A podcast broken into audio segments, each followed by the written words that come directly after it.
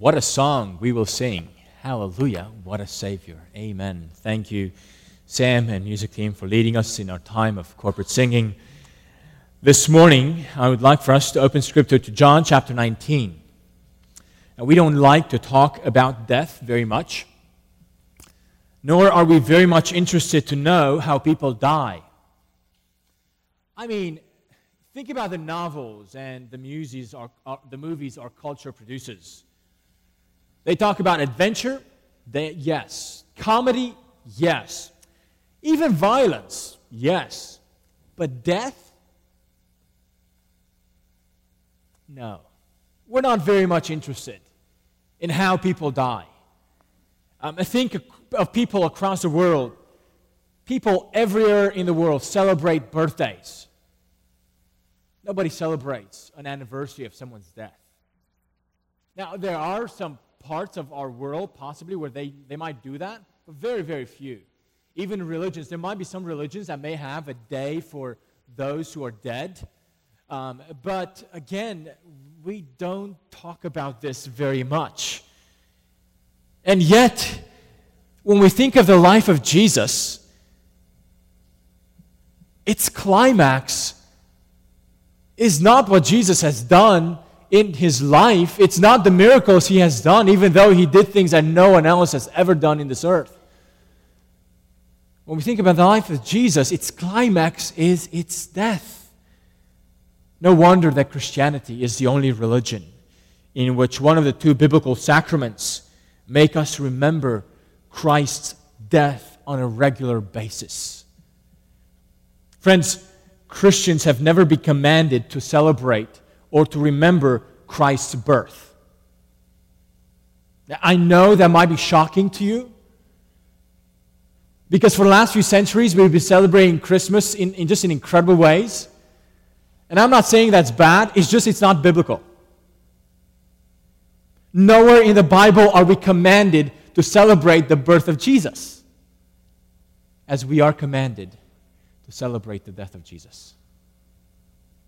His death is the climax of his life. And this is what the Lord commanded for us. So, therefore, this morning, we will look at the death of Jesus. John's gospel devotes the greatest amount of attention to his death. No other event or theme in this gospel receives three chapters of coverage. And today, we will look at chapter 19. If you have a Bible provided, if you're using the Bible provided in the chair in front of you, you may find this passage on page number 941. Let's begin reading God's Word together this morning. Then Pilate took Jesus and had him flogged. The soldiers twisted together a crown of thorns and put it on his head they clothed him in a purple robe and went up to him again and again, saying, Hail, King of the Jews! And they struck him in the face. Once more, Pilate came out and said to the Jews, Look, I am bringing him out to you to let you know that I find no basis for a charge against him. When Jesus came out, wearing the crown of thorns, and the purple robe. Pilate said to them, Here is the man. As soon as the chief priests and their officials saw him, they shouted, Crucify! Crucify! But Pilate answered, You take him and crucify him. As for me, I find no basis for a charge against him. The Jews insisted, We have a law and according to that law, he must die because he claimed to be the Son of God. When Pilate heard this, he was even more afraid. And he went back inside the palace. Where do you come from? He asked Jesus. But Jesus gave him no answer. Do you refuse to speak to me? Pilate said. Don't you realize I have power either to free you or to crucify you? Jesus answered, You would have no power over me if it were not given to you from above. Therefore, the one who handed me over to you is guilty of a greater sin. From then on, Pilate tried to set Jesus free. But the Jews kept shouting, If you let this man go, you are no friend of Caesar. Anyone who claims to be a king opposes Caesar. When Pilate heard this, he brought Jesus out and sat down on the judge's seat at a place known as a stone pavement, which in Aramaic is Gabbatha. It was a day of preparation of Passover week, about the sixth hour. Here is your king, Pilate said to the Jews. But they shouted, Take him away! Take him away! Crucify him! Shall I crucify your king? Pilate asked. We have no king but Caesar, the chief priest answered. Finally, Pilate handed him over to them to be crucified. So the soldiers took charge of Jesus. Carrying his own cross, he went out to the place of the skull, which in Aramaic is called Golgotha. Here they crucified him, and with him, two others, one on each side, and Jesus in the middle. Pilate had a notice prepared and fastened it to the cross. It read, Jesus of Nazareth, the King of the Jews. Many of the Jews read the sign for the place where Jesus was crucified was near the city. And the sign was written in Aramaic, Latin, and Greek. The chief priests of the Jews protested to Pilate, Do not write the King of the Jews, but that this man claimed to be the King of the Jews.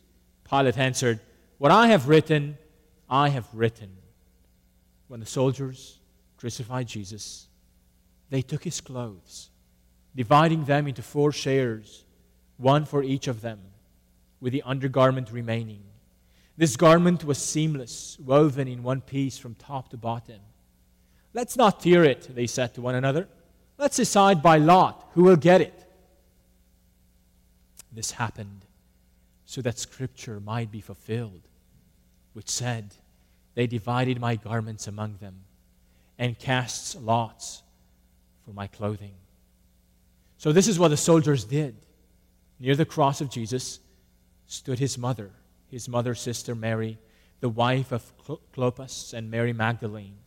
When Jesus saw his mother there and the disciple whom he loved standing nearby, he said to his mother, Dear woman, here is your son.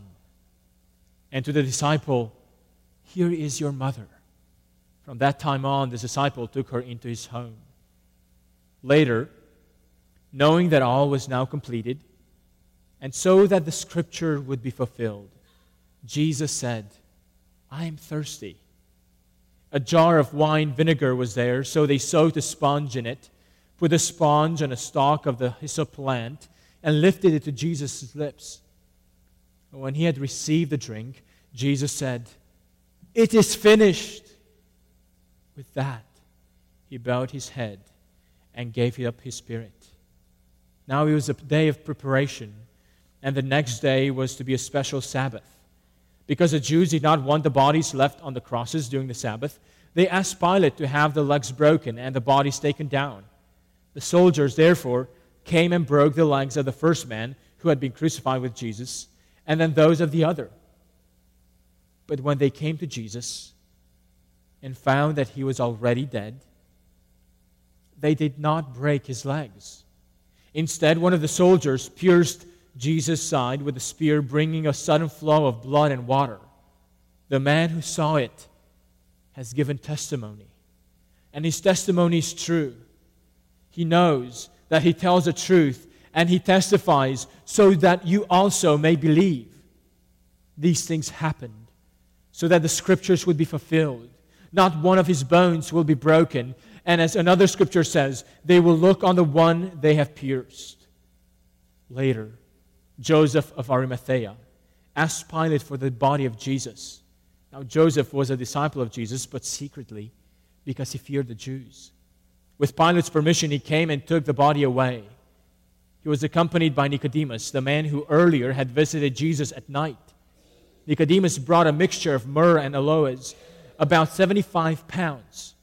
Taking Jesus' body, the two of them wrapped it, and with the spices in strips of linen, and with wrapped it with the spices in strips of linen. This was in accordance with the Jewish burial customs. At the place where Jesus was crucified, there was a garden, and in the garden a new tomb, in which no one had ever been laid. Because it was a Jewish day of preparation, and since the tomb was nearby, they laid Jesus there. Amen.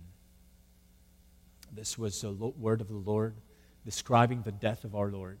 Let's go to our Father and ask Him for His Spirit so that these words might speak to us again afresh. Would you bow with me in prayer?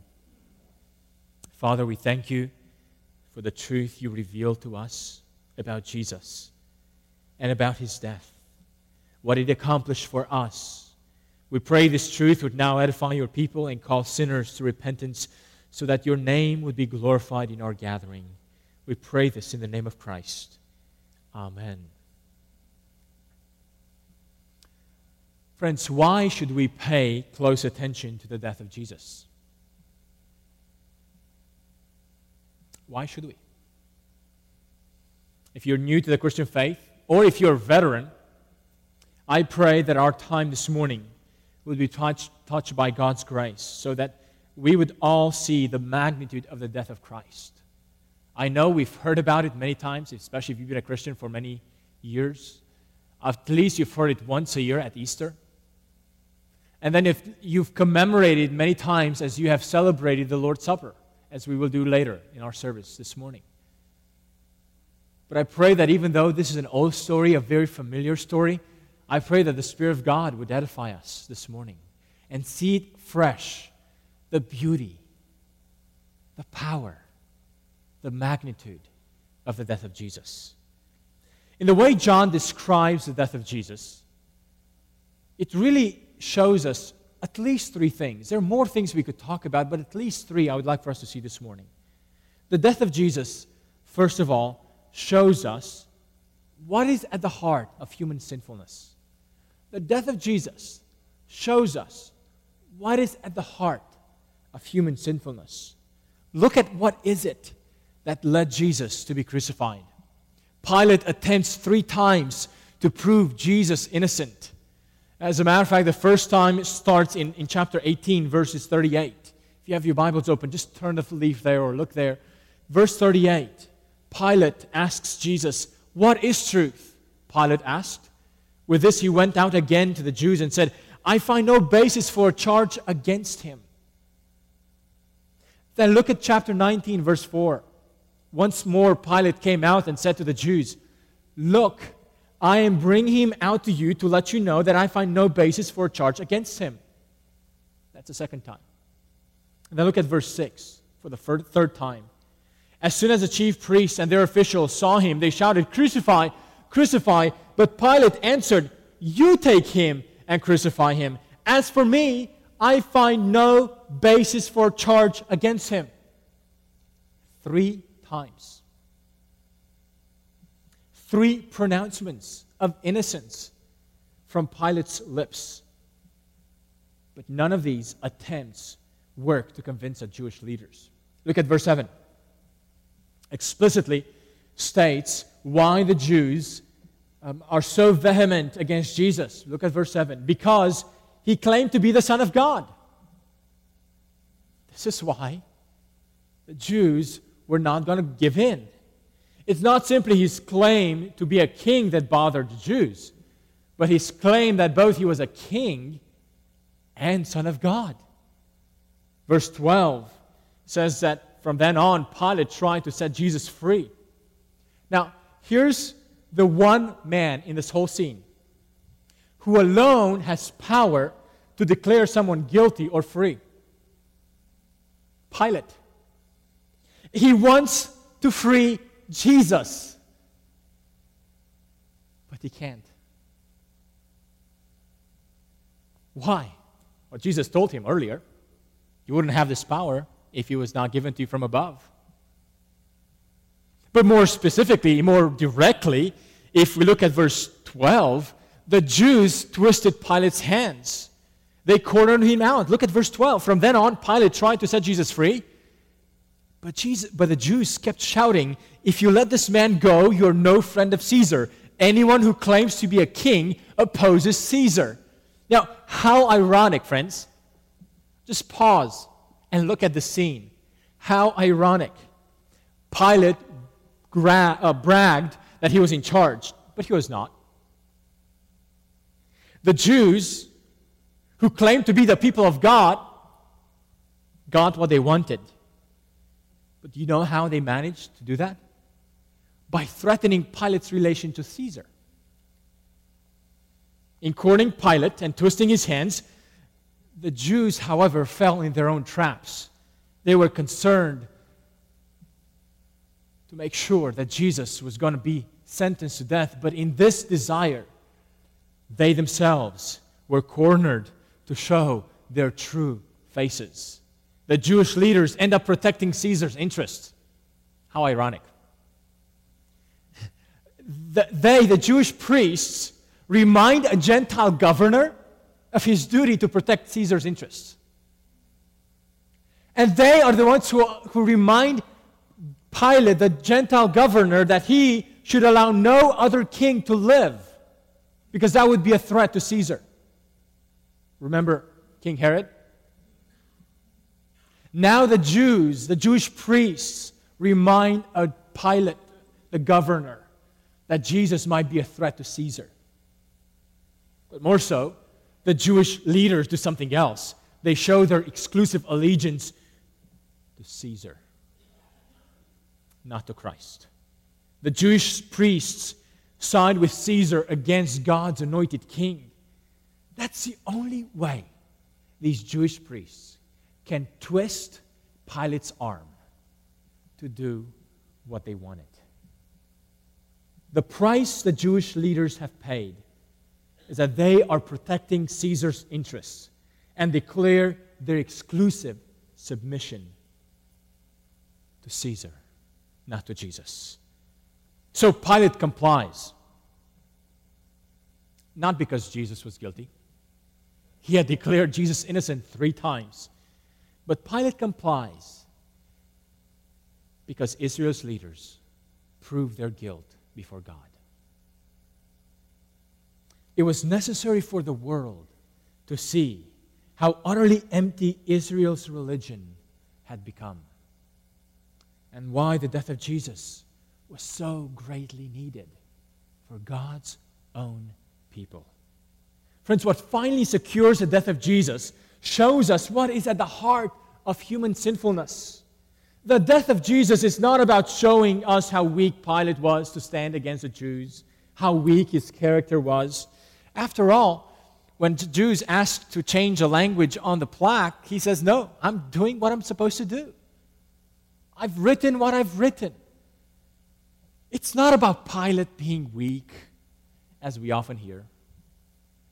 It's really about the fact that the Jews were able to show their sinfulness. And th- by doing so, they really show what is at the heart of human sinfulness at worldwide scale. The answer is that people, the people of God, have rejected their king. Friends, this is not about Pilate. This is not about the Jewish priests. This is about humanity. We, God's creatures, made in the image of God, have revolted against our Creator and reject His kingship over us. Not just in big things, but in small decisions. You don't have to do many big, dirty sins to be a rebel against God. As a matter of fact, small sins are just as big of a deal in our rejection of our King. Remember Eve? Remember what she did to reject her king? She just ate a forbidden apple tree. What's a big deal about eating an apple? Our sons and children all the time end up doing things we tell them not to do. What's a big deal about that? It's big because it's a rejection of the kingship of God over us.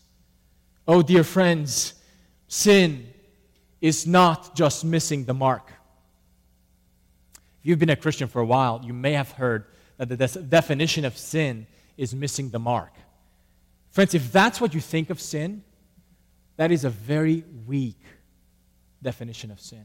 I think we would be better off to forget it and replace it with a more accurate biblical definition of sin. I think a more bi- biblical definition of sin is that sin is rejecting God's kingship over us. That's what Eve did in the garden. That's what the Jewish chief priests did in the court of Pilate, court of judgment. Friends, that's why sin makes us rebels, enemies of God. We don't just miss the mark, we rebel against God. We reject his kingship. Friends, without getting this full disclosure on our sinfulness, the gospel of grace becomes either unnecessary or uninteresting. It becomes boring, it becomes irrelevant.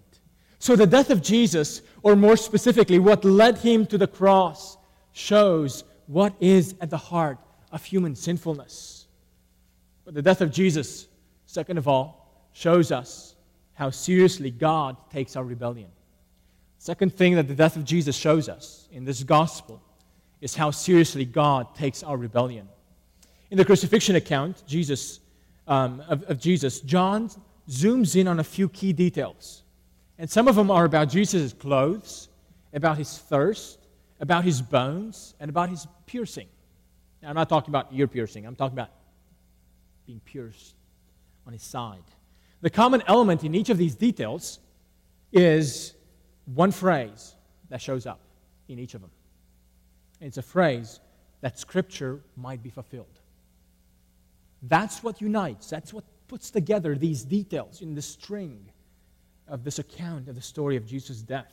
Look at this phrase that the Scripture might be fulfilled in verse 24, in verse 28, and then in verse 36, referring to two details together. I'm not going to read those. They're there for you. Verse 24, 28, and 36. What John wants to emphasize about everything else is that Jesus and his death was not executed at the whims of the Romans. The death of Jesus and the details of it was not executed at the whims of the Jewish leaders. No.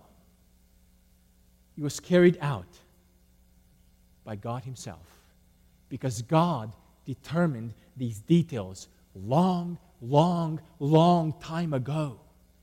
And He had prepared and given hints, which is sprinkled over 15 centuries of history, to tell us a time will come when these details will really make sense. They may not make sense now, as they were happening throughout the 15 centuries prior to this death.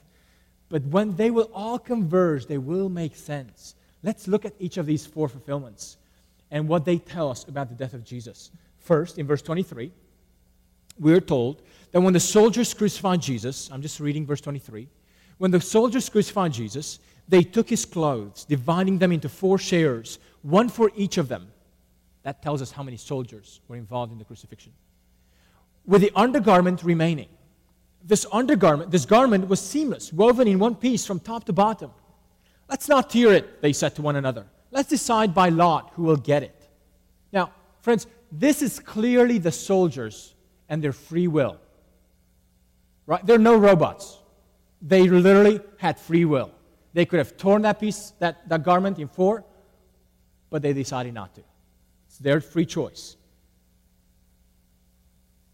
Yet in verse 24, John tells us, that this happened that the scriptures might be fulfilled, which said, They divided my garments among them and cast lot for my clothing.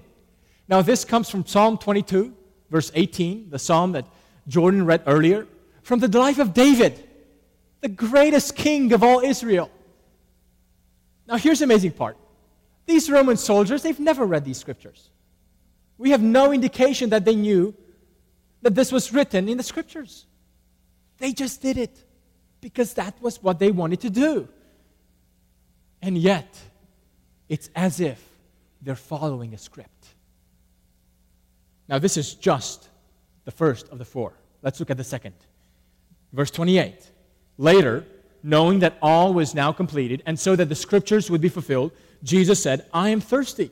A jar of wine vinegar was there, so they soaked a sponge on, in it, um, put the sponge on a stalk of hyssop plant, and lifted it to Jesus' lips. Now, what scripture was fulfilled? John doesn't tell us. All we know is that scripture was fulfilled. But if we look back in the Old Testament, we find in the Psalms, Psalm 69, verses 19 through 21, again, King David said, You know how I'm scorned, disgraced, and shamed. All my enemies are before you. Scorn has broken my heart and has left me helpless. I looked for sympathy, but there was none, for comforters, but I have found none.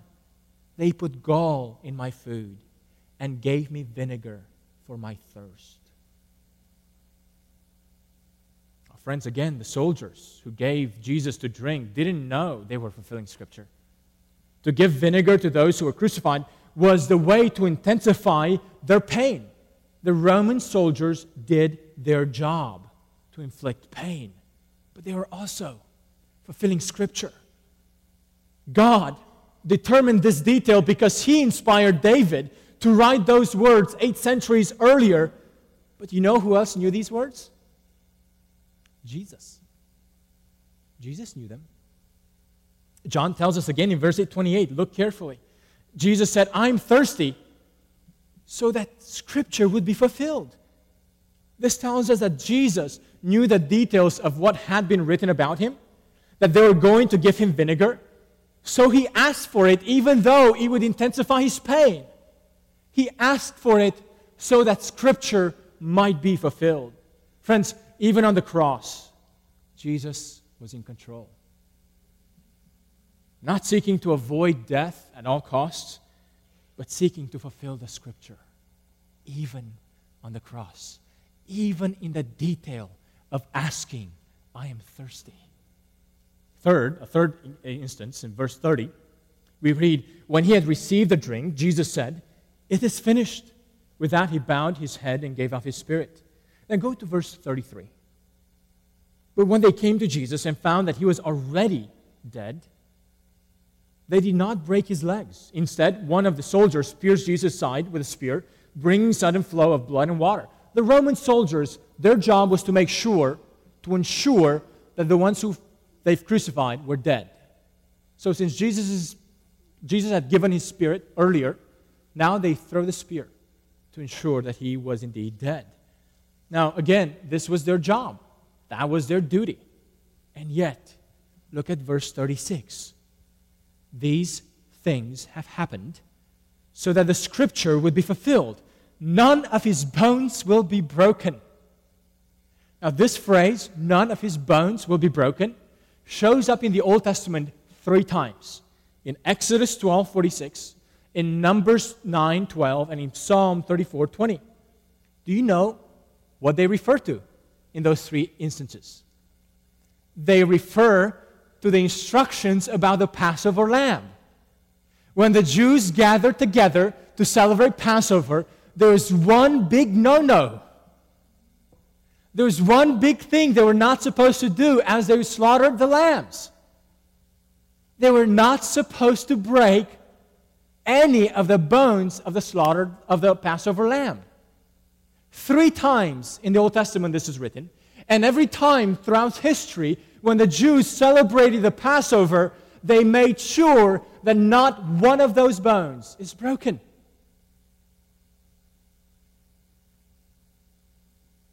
And now, when Jesus dies, not the Jews, but the Romans, who had no idea about the Jewish scriptures, not the Jews, but the Romans fulfill the scriptures by not breaking any of his bones.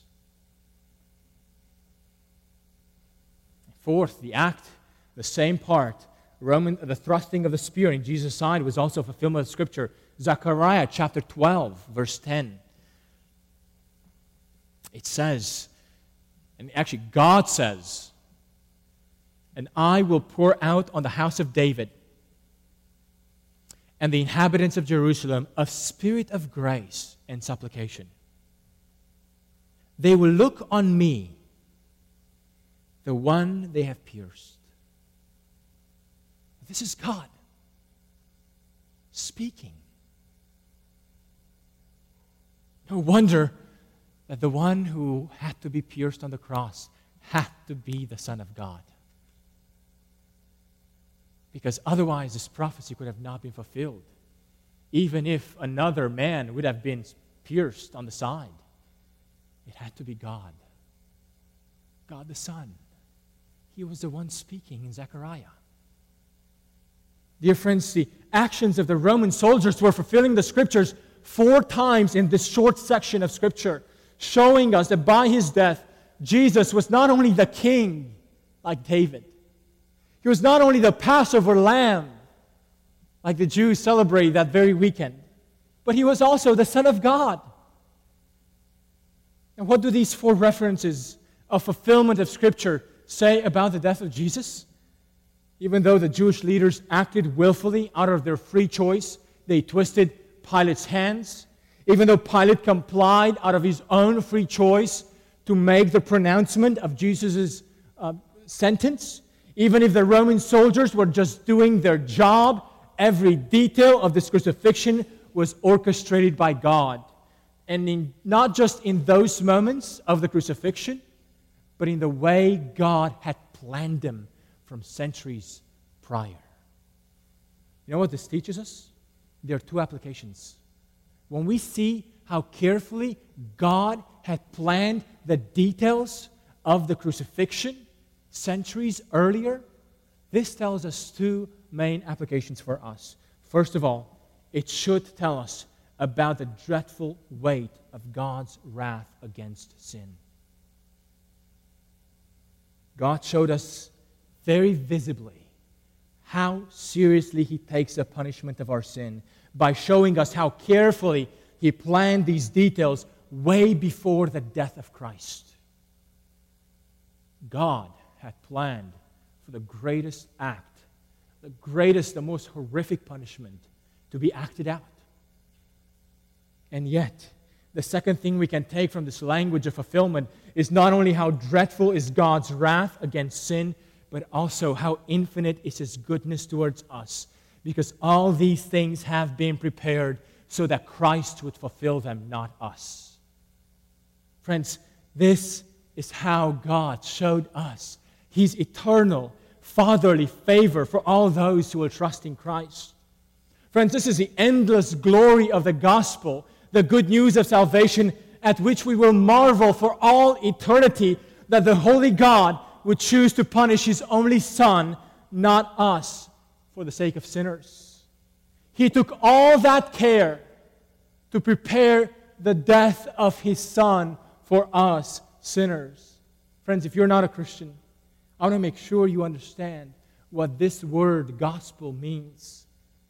It's a message of hope for those who are lost. It's a message of great news for people who are terrified.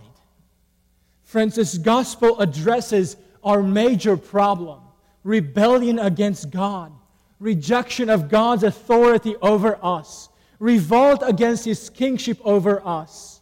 This is what brought the wrath of God against us. This is a terrible news, a terrible dilemma of mankind to which the gospel speaks good news. The great news is that Jesus endured the wrath of God in the place of sinners so we might have the life of God. And when we believe this message and we turn away from our rebellion and trusting Christ's sacrifice for us on our behalf, we are adopted into God's family, receiving that new life from Him. Friend, if you've never responded to this gospel, if you've never accepted it and turned away from your sins and turned to Christ, I plead with you today respond to Him. This good news is for you. If you want to know more about this and how to respond and accept this, I would love to talk to you at the end of the service. Come and find me. The death of Jesus shows us how seriously God takes our rebellion, but it also shows us his amazing, unmerited grace and favor towards us. For he chose to pour out his wrath not on us, but on Christ. Oh, how sweet is God's favor when we understand how bitter is his wrath. I love the words of Thomas Watson Till sin be bitter, Christ will not be sweet. Till sin be bitter, Christ will not be sweet. Friend, one of the greatest things you can do to grow in your appreciation of the sweetness of Christ is to meditate on your wretchedness and on how you deserve punishment and then realize what Christ has done for you. The death of Jesus shows us not only the heart of human sinfulness, it shows us not how seriously God takes our sin. The death of Jesus also shows us the power of God to change lives. After the death of Jesus, a certain Joseph of Arimathea identifies before Pilate and asks for the body of Jesus. Nicodemus also steps in, providing extraordinary amount of spices for the burial. 75 pound, uh, pounds of spices was beyond the norms of any Jewish rite of burials. Um, the fact that Jesus is also placed in a brand new tomb it was clear that these two men arranged these things and they did something beyond and above what anyone would do. It was an act of honor, it was more like a royal burial. And yet, all of this was done for him who has suffered such a great shame and curse. How amazing! To be executed as a criminal and yet buried as a king. That's what these two men do to Jesus. Now, this detail is not just to fill the page, not just to, just to fill in the space for us. It has some crucial details. And the details are the people involved in the burial arrangements. Who are the two men who are giving a royal burial arrangement to Jesus? Joseph of Arimathea and Nicodemus. What do we know about them? Of Joseph of Arimathea, John tells us that he was a disciple of Jesus, but secretly, because he feared the Jews. Up to this point, this man did not have the courage to come out of the closet. How sad. Of Nicodemus, he was the man who came out to Jesus at night in chapter 3. He didn't dare to associate with Jesus in the daylight. He was just a secret admirer of Jesus as well. What both of these men have in common is that they were secret admirers. But now, the death of Jesus leads both of these men to walk out of the closet. With the death of Christ, these two secret admirers of Jesus make their faith public and show their allegiance to Christ by the way they arrange for the burial. The fear of the Jews now pales in the light of the death of Christ, so Joseph is no longer afraid, and he goes even to appeal to to, see, to Pilate and shows, he shows his true colors. Nicodemus provides this incredibly generous gift. These two men are no longer secret admirers. Why? Because they have seen the way Jesus has died.